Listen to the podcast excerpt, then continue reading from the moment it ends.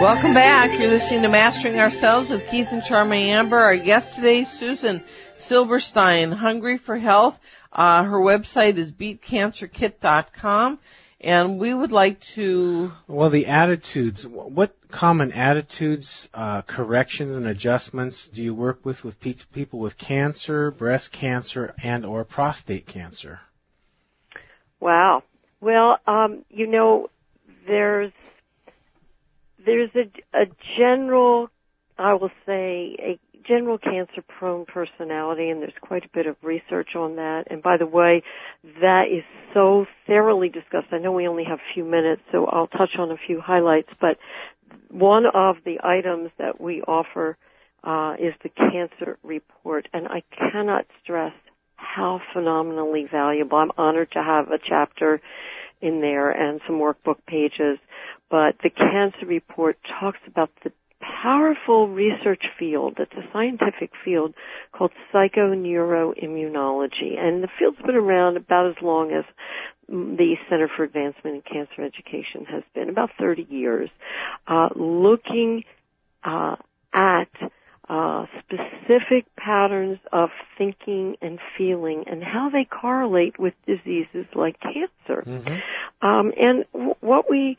we find is is that uh, people with uh, personalities that tend to promote uh, to to propel them in the direction of cancer are people that generally put everyone else's needs before their own.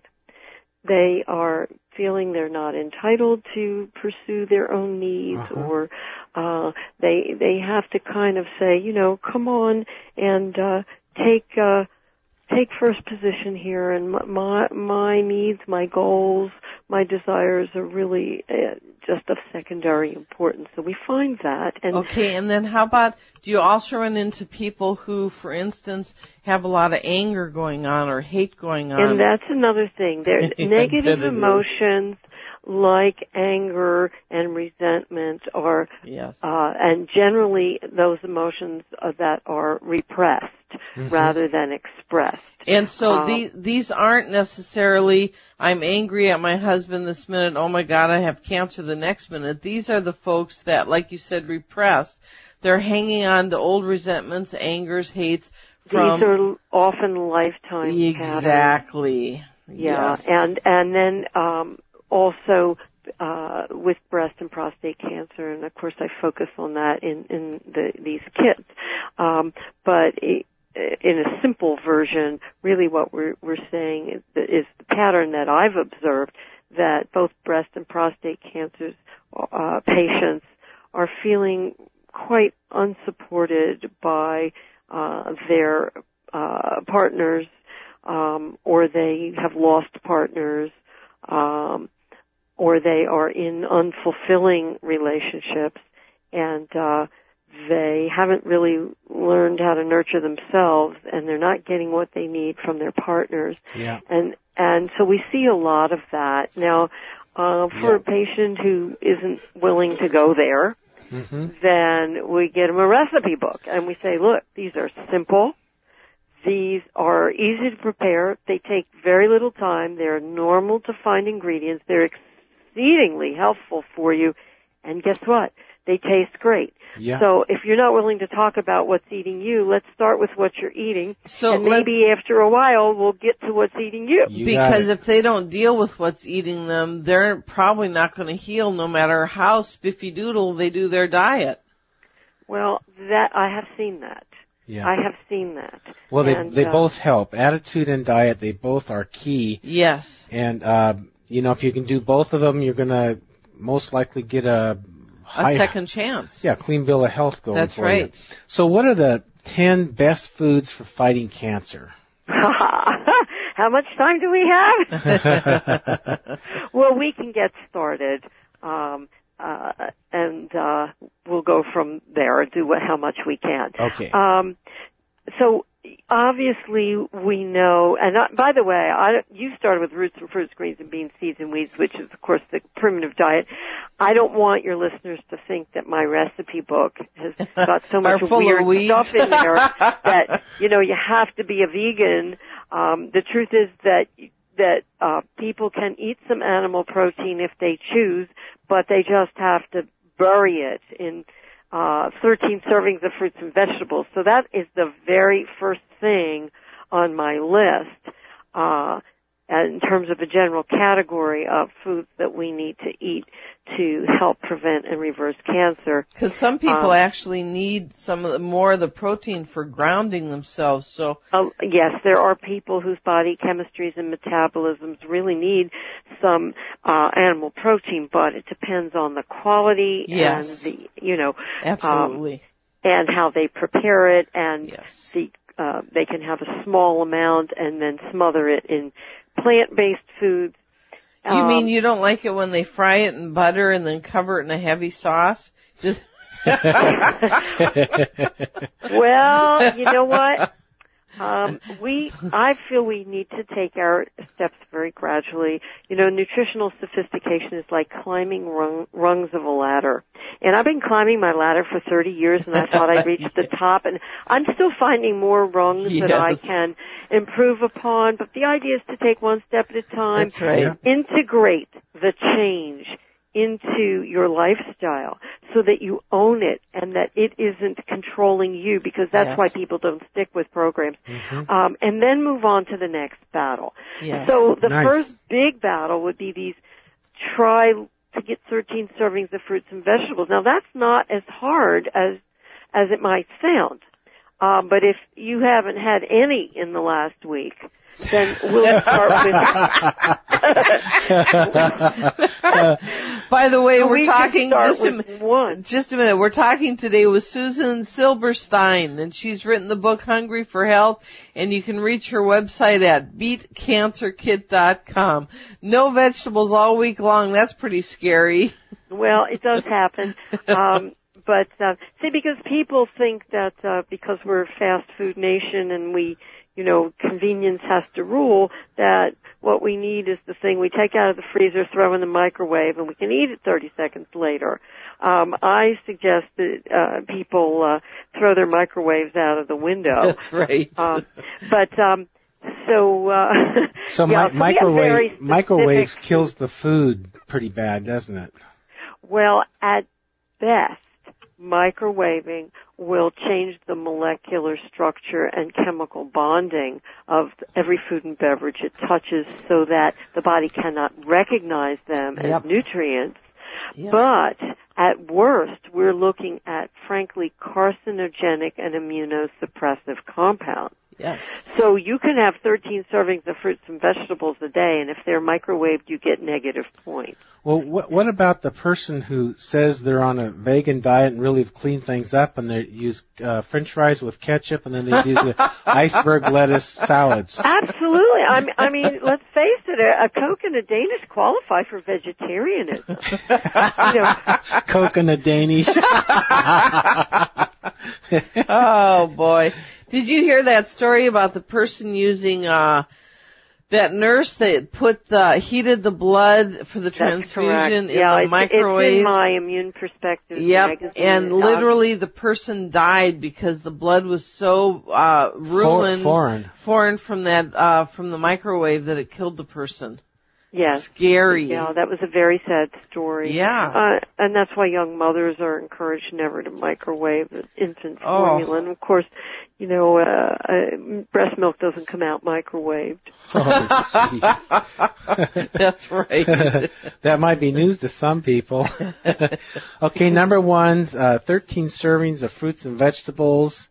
And there's ways to get that where it's not that big of a job. How do you do That's that? That's right. Well, in Hungry for Health, I have um, 25 different um, juice and smoothie recipes. So Ah, there you're you probably going to get a couple of servings just in one of those beverages. Uh, and then if I have um, about another 25 uh, soup recipes, and these are uh, heavy plant-based soups, and they're easy to make, and you know, a big bowl of soup is going to give you a couple more servings. Um, and then obviously we've we've got salads and salad dressings, but um, uh, there are snacks and there are appetizers and uh, lots of other things that people can uh, do um, to make sure that they're getting their fruits and vegetables. Um, and then we we can look at some of the other uh, specific ingredients. I mean, there there are uh, 10,000 studies on the connection between fruits and vegetables and chronic degenerative disease. Um, and 4,500 of them specifically link consumption of fruits and vegetables to decreased risk for cancer. Um, so there's plenty of information just relating to that category, but then we can break it down and look at specific uh, fruits or specific vegetables and all of the science that connects them to cancer control. So you have um, um, salad dressings in your 157 recipes in your book, Hungry for Health. Yep. Sal- really good, healthy salad dressings, right? Because that's what that's of the problems is like you have a uh, vegetables or salad, and what do you do to sort of make it really tasty? And I, I think you've done a great job in answering that. Well, thank you. And you know, again, even if you pick only one recipe from my book a day, only one, and the other two meals you don't make, you will start to learn from the four nutrition secrets that are in the beginning of the book how to go about making healthy choices when you're out. Mm-hmm. Because I don't want you to miss out on going to restaurants. I don't want you to miss out going to your friend's house for dinner. Yeah. You don't have to be, you know, a, a social pariah um, just because you're trying to eat healthy. I mean, I'm in restaurants all the time. I'm traveling on the road and lecturing a great deal, and um, there are ways to do it where you can enjoy social occasions. And of course, I want you to cheat on your birthday and on holidays. Really what I care about is what you do 19 out of your 21 meals a week. So when you go to a restaurant, how do you manage uh, a healthier uh, food? Well, usually there's some soup on the menu that is uh, a vegetable soup mm-hmm. or a vegetable bean soup, like a lentil soup or you know some some vegetable soup. So that's a good place to start. Um, and then the next thing is make sure that you order a salad. Every restaurant has a salad, as you say. We want the most interesting uh, leaves and greens that we can get, not the iceberg lettuce if we can help it. right. Um, and um, so you can always order a nice big salad. Then when you order your main course, um, now, I don't eat red meat, and maybe people going out would prefer that, but there are those who uh, are fine with fowl or especially fish. Now restaurants are starting to carry wild fish. You can usually find one item that is even wild fish, but just do the best you can and rather than having the rice and the pasta or the potatoes, mm-hmm. which don't digest well with protein anyway, which tend to put the pounds on and which tend to fill you up and take the place of the more nourishing, colorful vegetables. Just say, hold the starch, give me double veggies. Right. Yeah. And it's and then pack your own herbal tea bag uh for uh you know after the main course. It's very doable. Yep. So, would you say that we have a a severe epidemic of um, really compromised foods that are really uh, adding to our heart disease, cancer problem, and diabetic disease these days? Absolutely. We are overfed but undernourished. Poison, that's And truth. you know what's bothering me mm. more than anything, Keith, is the fact that today's children have a one in two lifetime risk of cancer, heart disease, and diabetes. One and two. Boy, that's yep. getting out of hand. I mean, way out of hand. You know, um, you mentioned that we don't die from the tumors when we have cancer. What do we die from? Um, yeah, most patients don't die from their tumors unless the tumor is somehow threatening a vital life function like filling up their lungs so they can't get any oxygen, yeah, yeah. Um, uh, blocking their food tubes and their eliminatory organs totally. Really, they die from malnutrition, toxemia, and or infections. And what's so valuable is that good nutrition can address all of them. Yes, I agree with that. So how valuable is uh, sugared food, dairy foods, red meats for uh, cancer cancer patients? Oh, not at all valuable. oh my goodness. Cancer's favorite food is sugar. Oh, geez. Not only the amount of food, uh, sugar, but also the, the frequency that one ingests that sugar because it ultimately puts your entire immune system to sleep. And that, of course, that's why PET scans are so efficient at diagnosing where cancer is in the body. Because you take this sugar water tagged with a radioactive isotope, Mm-hmm. and then it makes a beeline for every single cancer cell in the body because they're going, gimme, gimme my favorite food. Like Right. an like So- an addiction.